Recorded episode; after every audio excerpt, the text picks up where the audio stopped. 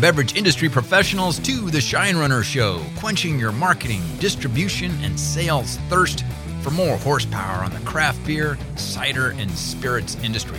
My name is Mark Colburn, and I'll be your crew chief.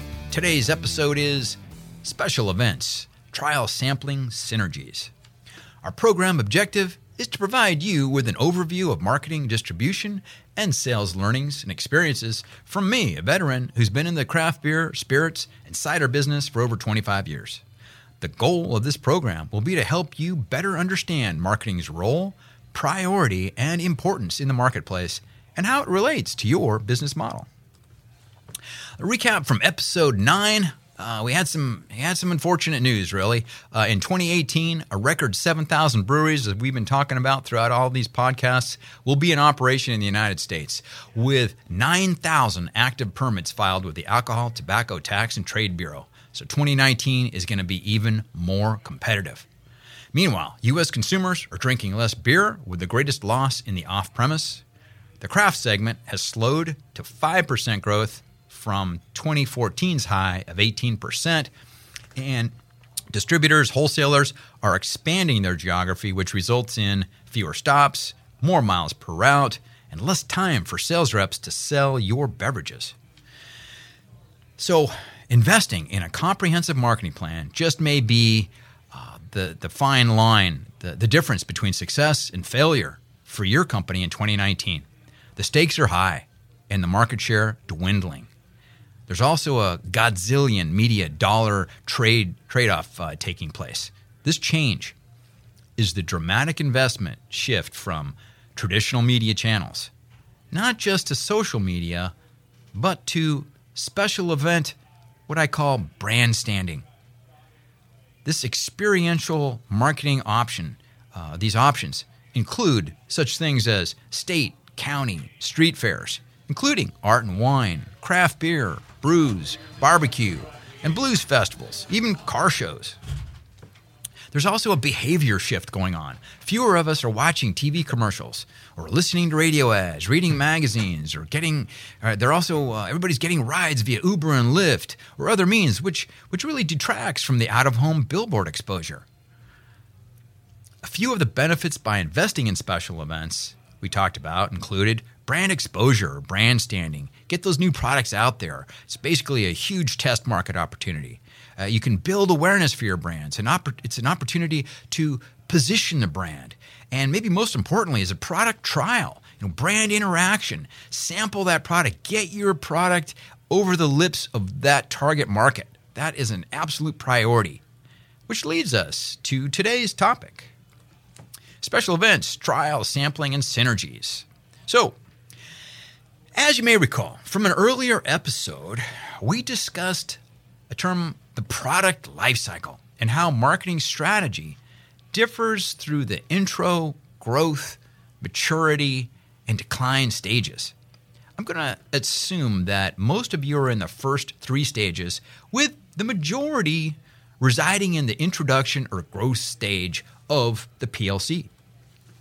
If you want to learn more about this, check out my article, The Pursuit of Enduring Relevance Recurving the PLC Over the Precipice of Decline. That's found on my website or my LinkedIn page. So, having been in the business for quite some time, I realized that small to medium beverage companies really don't have massive marketing budgets to draw from. Uh, I've also got to caution you against total reliance on social media. This, this does not constitute a marketing plan. Quite frankly, it represents a tiny subset of your plan.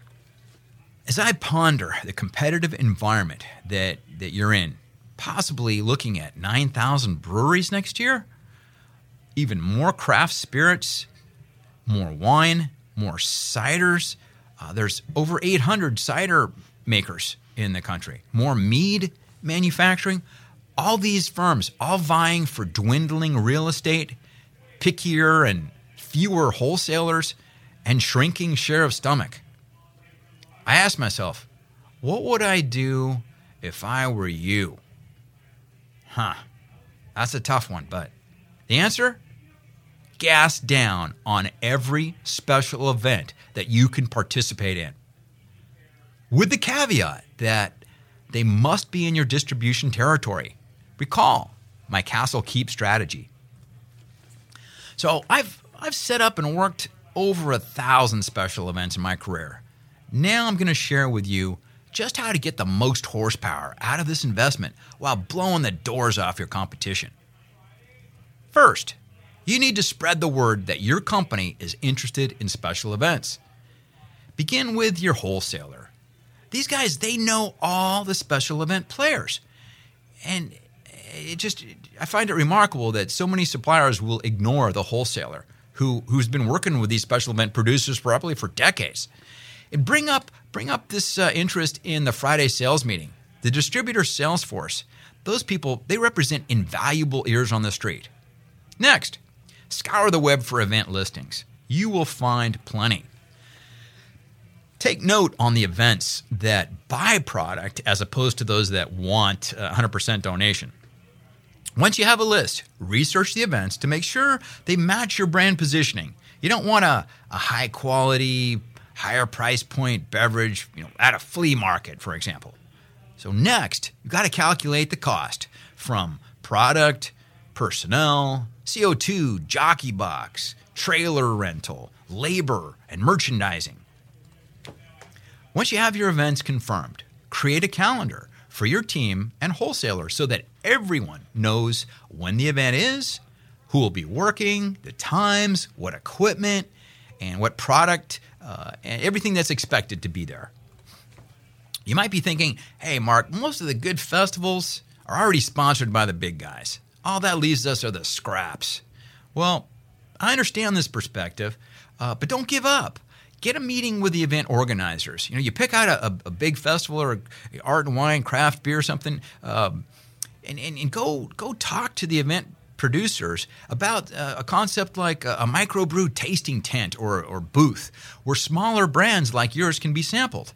Uh, I've done this with success. This is think of a, a mini a mini festival within the big festival. You know, the big festival sponsored by the you know one of the two big guys, but the expectation is that you know the product will probably have to be donated, maybe five cases or so. However, brand trial will be excellent at this large festival dominated by the mega brewer. So my concept is go talk to the special event producer about just a, a, a, micro tent where maybe they can sell three tastes of your beer and a, a few other local crafts, ciders, uh, for ten dollars, and all the dollars, uh, all the the money goes to the nonprofit, say the the Chamber of Commerce or something. You'd be surprised at the responses you'll get. I also recommend having a briefing just ahead of the event so that everyone knows their responsibilities and your expectations.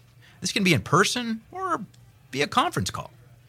I use PowerPoint with jockey box images or draft trailers a lot of color uh, showing current draft handles. I mean, be real specific. You say the first handle is GT500 IPA, then the next handle hazy, the next handle a hef, the next handle a pilsner, maybe the fifth a cider. Uh, make this simple, make it error free.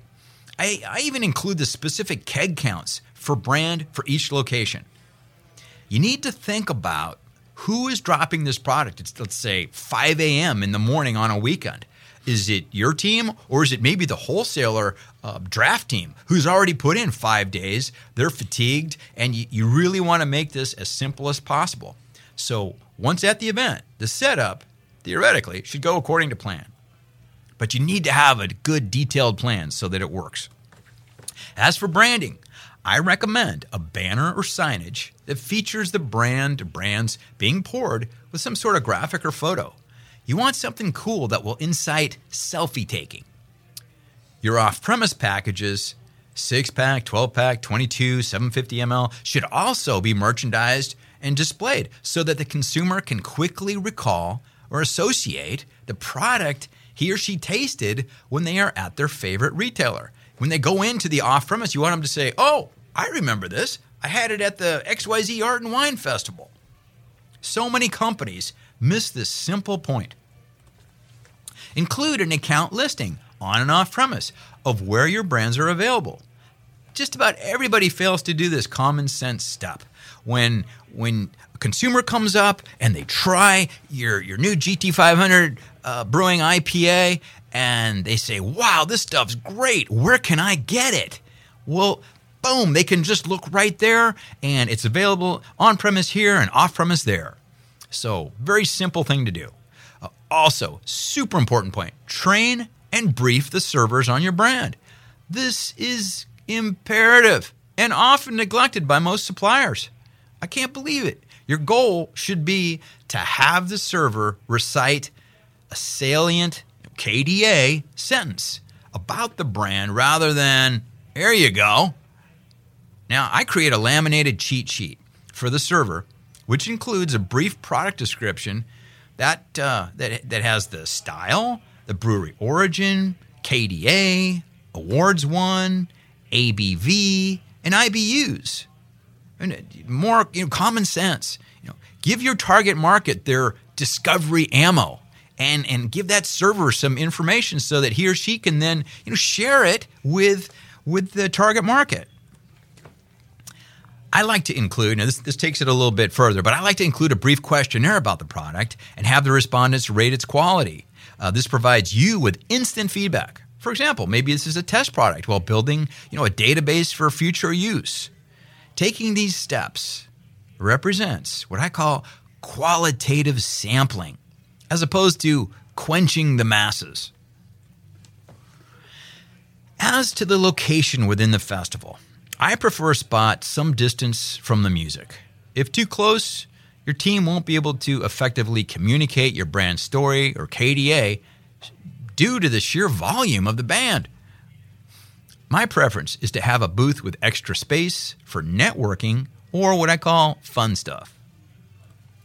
I recall setting up a booth for a supplier where I negotiated a spot that had about 100 square feet, you know, extra square feet to the side I use this space to sit down with buyers to discuss the brand. You never know, as I've told you, who will stop by your booth. In another event, I got extra space and held a hula hoop contest.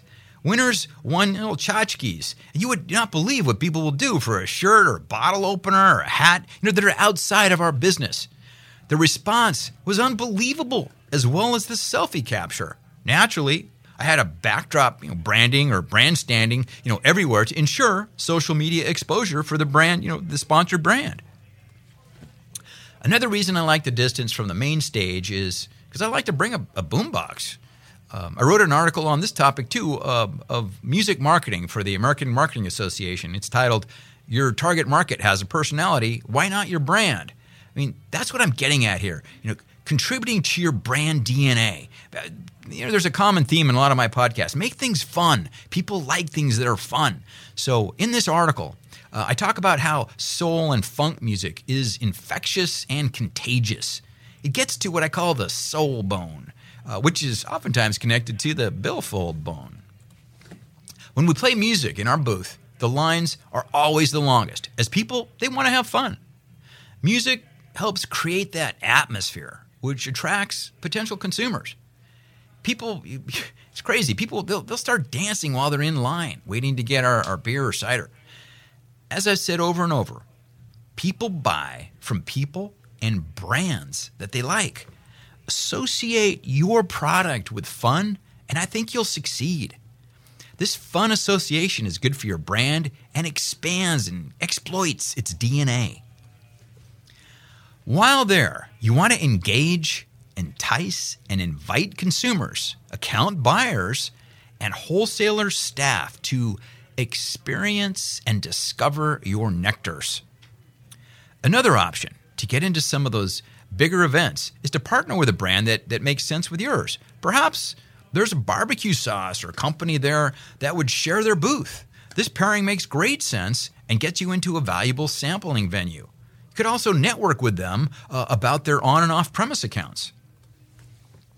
For those of you with slightly larger budgets, I recommend special event vehicles that you can park on site and sample out of. Many brewers and spirits companies are investing in these, such as Cigar City, Ballast Point, Crispin Cider, Knob Creek, Hendrick's Gin, and many others. These vehicles make a brand stand impact and guarantee a consistent marketing look every time. They also generate a lot of interest from potential consumers. Remember, consumers are actively out on weekends looking to experience new things and brands. Try your best to get out and pour. Listen to your customers while rubbing elbows with your wholesaler team and potential new accounts. Don't forget to have somewhere for the consumers to go after the festival is over. These drinkers are just getting into second gear, so make sure they know your brand is featured at several several bars adjacent to the festival venue. This is really dotting of the I's and can be set up by your rep or your wholesaler uh, salesperson the, the week or two prior to the event. Your reps should use this participation in the special event, kind of the sponsorship. You can, you know, take a little license here. Say that your brand's helping sponsor this festival uh, to your sales rep. Uh, their, their advantage when pitching new accounts, as it clearly represents local community support. I've done this with great success. You'd be surprised. Uh, accounts on and off premise, they like that, that community support. As mentioned in a prior podcast, Try to tie your sales plan incentive to your special event investment. This is getting the most out of it, man. Really get the most out of it. The wholesaler sales teams love free tickets and to drink your beverages on weekends. Think about a sales plan incentive that includes a VIP experience or package for the top performing salespeople at your festival uh, for your for your distributor team. I've done this many times with excellent results and extended talk value. So let's recap episode 10. Recognize that the shift to special events is due to consumers wanting to discover new products on the weekends. Big companies see this and are making street fairs all the bigger and more frequented. And this is to your advantage. More people. You need to be in these events with your brands. This is where you should invest your time and money. Considering all the competition we're talking about in 2019, you want to wring out every synergistic penny that you can. Go back over this podcast and take note of the advice I give you on what more you can do to exploit this investment. Remember that people buy brands they like. Thank you for listening. Please check out my website at shinerunnercraftmarketing.com, my book, Craft Beer Marketing and Distribution, Brace for Skewmageddon, uh, my Patreon site, Shine Runner Craft Marketing. Join us next time on the Brewing Network's Shine Runner Show for episode 11, the special event checklist of do's and don'ts. I hope to also have a guest speaker from uh, one of the top special event producers in the country. You're probably getting tired of my voice, so we'll get uh, get somebody else in here for a while. I'm also going to include a special event bonus tip for you. So thanks again for listening.